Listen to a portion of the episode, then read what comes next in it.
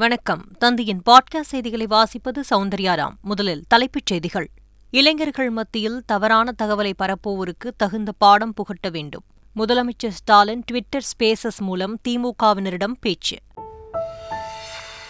அதிமுக பொதுச் செயலாளர் தேர்தல் நடத்த உச்சநீதிமன்றம் இடைக்கால தடை. ஓபிஎஸ் மேல்முறையீட்டு மனு மீது பதிலளிக்க எடப்பாடி பழனிசாமிக்கு நோட்டீஸ். நவம்பர் ஆறாம் தேதி ஆர் எஸ் எஸ் அணிவகுப்பு ஊர்வலத்திற்கு அனுமதி வழங்க வேண்டும். தமிழக காவல்துறையினருக்கு சென்னை உயர்நீதிமன்றம் உத்தரவு.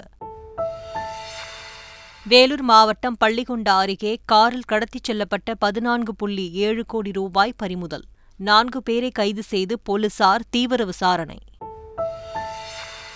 டெல்லியில் அறுபத்தி எட்டாவது தேசிய திரைப்பட விருதுகள் வழங்கும் விழா கோலாகலம்.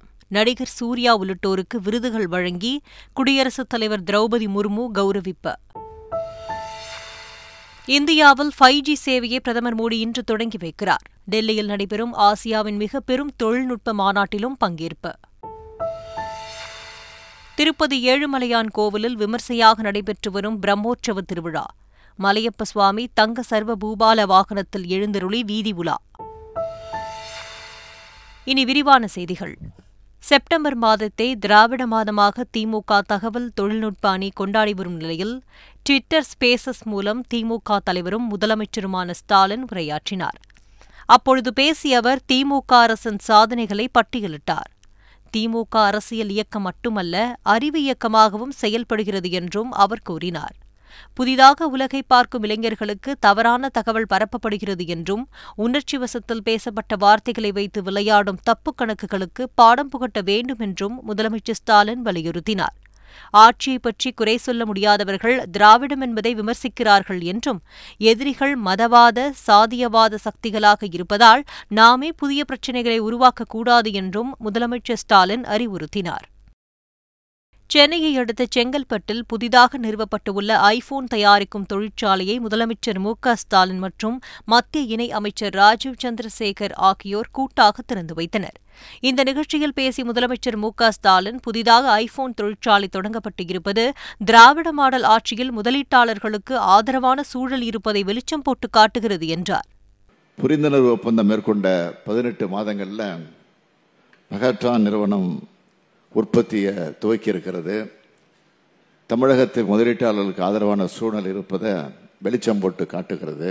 பெண்களை சமூக பொருளாதார வளர்ச்சி கொண்டவர்களாக மாற்றும் உயர்த்தும் திராவிட மாடல் ஆட்சி காலத்தில் அதற்கு வலிமை சேர்ப்பதைப் போல உங்களது செயல்பாடு அமைந்திருப்பது பாராட்டுக்குரியது.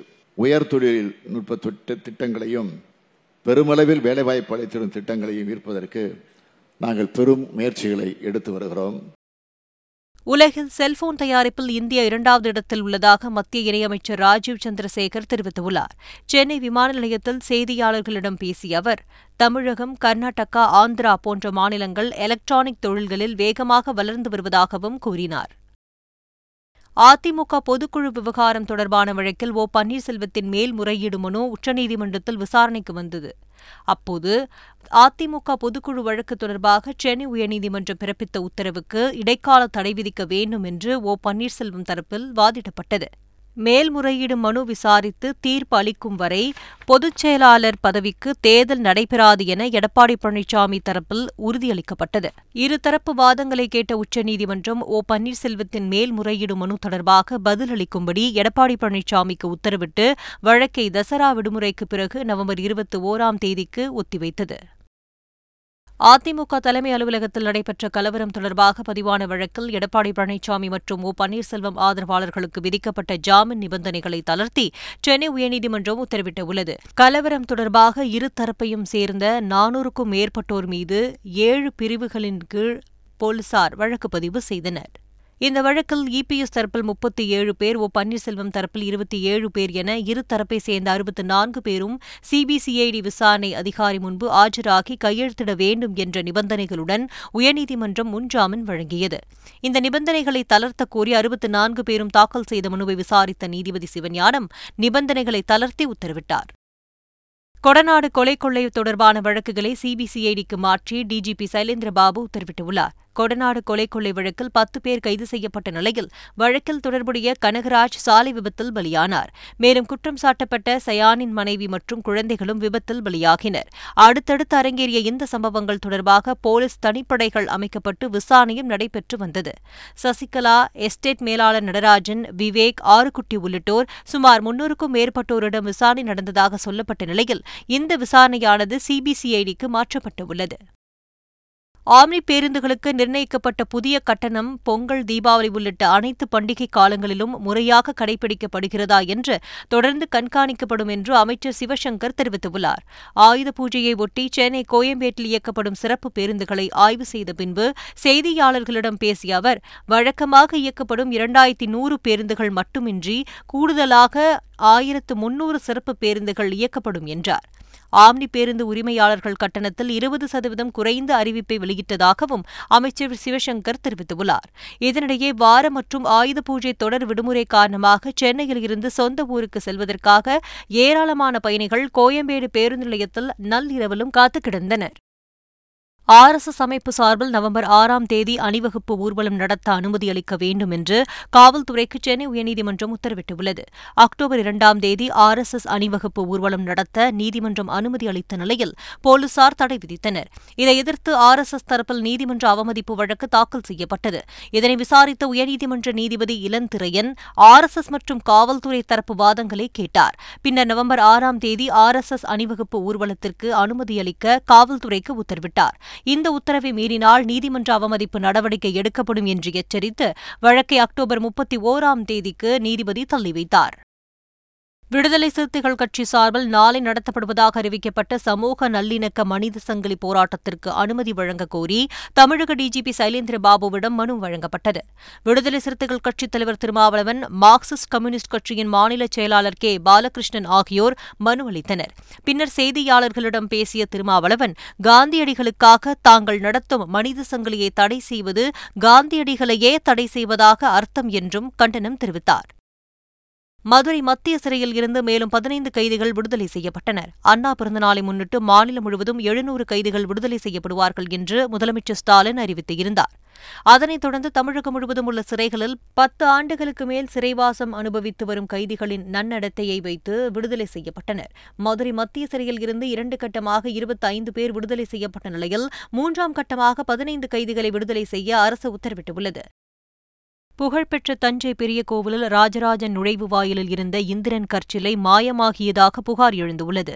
இந்த நிலையில் சிலை கடத்தல் தடுப்பு பிரிவு போலீசார் கோயிலில் ஆய்வு மேற்கொண்டனர். கோவில் பணியாளர்கள் சிவாச்சாரியார்கள் உள்ளிட்டோரிடம் விசாரணை நடத்தினர்.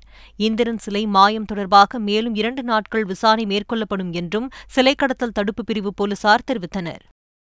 ஊட்டியில் இரண்டாவது பருவ சீசன் தொடங்க உள்ளதையொட்டி அரசு தாவரவியல் பூங்காவில் மலர் கண்காட்சி நடைபெறவுள்ளது. இதற்காக தாவரவியல் பூங்காவில் dahlia daisy salvia begonia geranium உள்ளிட்ட பல்வேறு வண்ண மலர்கள் அடங்கிய பத்தாயிரம் மலர் தொட்டிகள் மலர் மாடங்களில் வைக்கப்பட்டு வருகின்றன. அதேபோல் மலர் கோபுரங்களும் அமைக்கப்பட்டுள்ளது. விரைவில் நடைபெறவுள்ள மலர் கண்காட்சி மக்களை மிகவும் கவரும் என்றும் தற்போதைய தொடர் விடுமுறையில் அரசு தாவரவியல் பூங்காவில் சுற்றுலாப் பயணிகள் குவிவார்கள் என்றும் எதிர்பார்க்கப்படுகிறது. அரியலூர் மாவட்டம் மாளிகைமேட்டில் கங்கை கொண்ட சோழபுரத்தை தலைமையிடமாக கொண்டு ஆட்சி புரிந்து வந்த பேரரசர் ராஜராஜேந்திர சோழன் அரண்மனை கட்டி வாழ்ந்து வந்துள்ளார். அவருடைய ஆட்சிக்கு பிறகு மாளிகை மேடு மண் மேடுகளால் மூடப்பட்டு காணாமல் போனது. அந்த பகுதியில் முப்பது ஆண்டுகளுக்கு முன்பு முதல் கட்ட அகழ்வாராய்ச்சி நடைபெற்ற நிலையில் இரண்டாம் கட்ட அகழ்வாராய்ச்சி கடந்த பிப்ரவரி மாதம் தொடங்கி நடைபெற்றது. இதில் இரண்டு அடுக்கு சுவர்கள் கொண்ட பகுதி தங்கத்திலான காப்பு மனித உருவம் கொண்ட பொருள் நாணயங்கள் இரும்பாலான ஆணிகள் சீன மண்பாண்ட ஓடுகள் ஆகியவை கண்டெடுக்கப்பட்டன.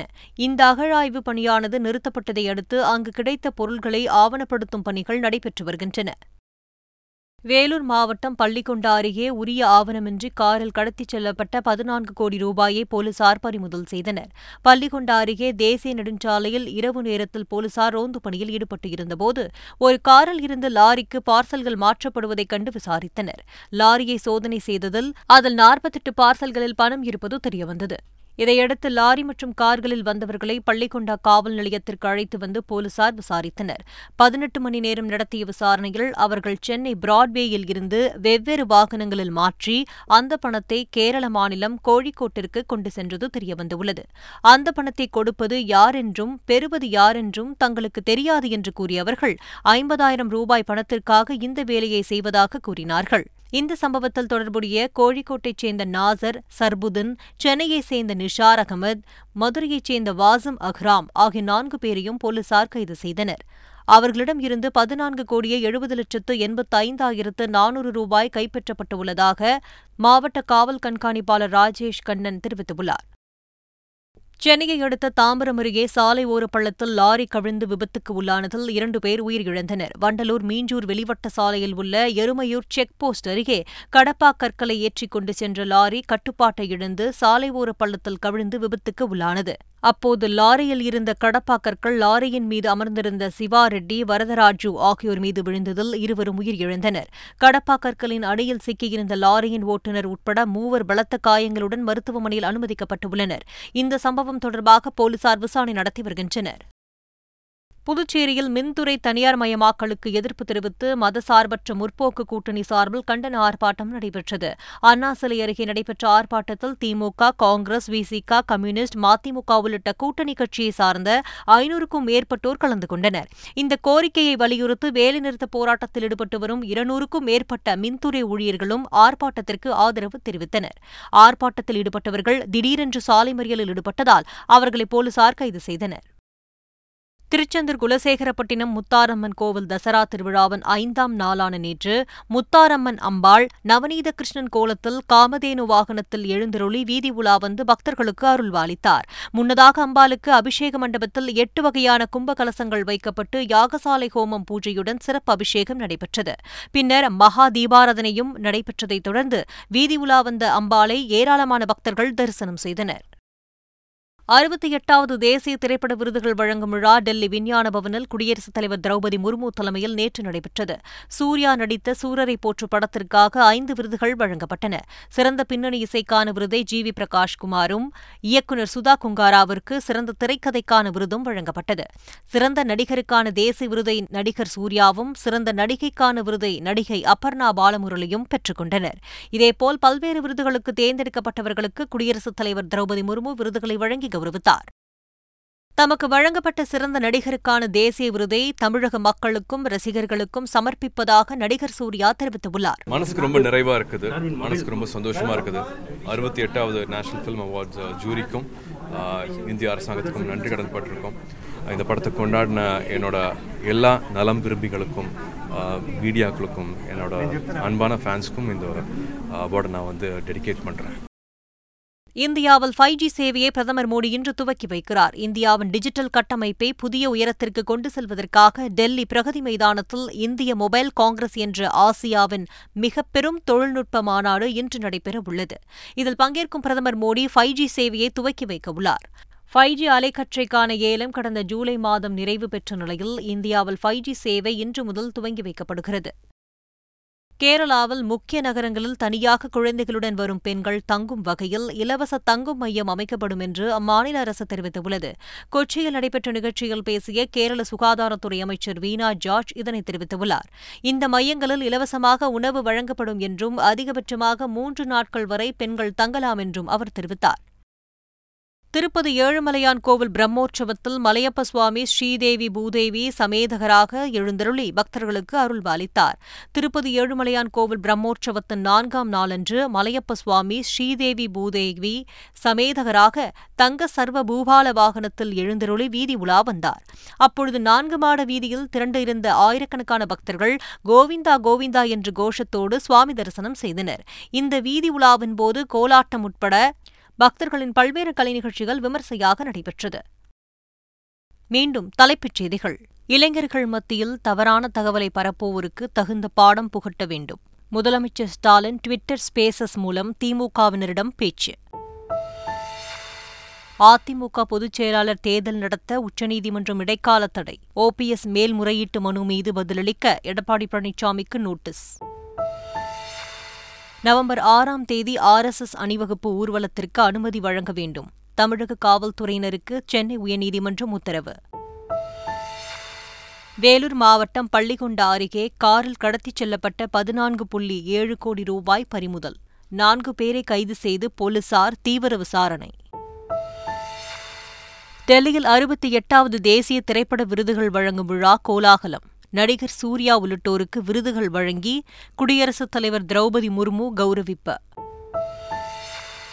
இந்தியாவில் ஃபைவ் ஜி சேவையை பிரதமர் மோடி இன்று தொடங்கி வைக்கிறார். டெல்லியில் நடைபெறும் ஆசியாவின் மிக பெரும் தொழில்நுட்ப மாநாட்டிலும் பங்கேற்பு. திருப்பதி ஏழுமலையான் கோவிலில் விமர்சையாக நடைபெற்று வரும் பிரம்மோற்சவ திருவிழா. மலையப்ப சுவாமி தங்க சர்வ பூபால வாகனத்தில் எழுந்தருளி வீதி உலா. இத்துடன் செய்திகள் நிறைவடைந்தன.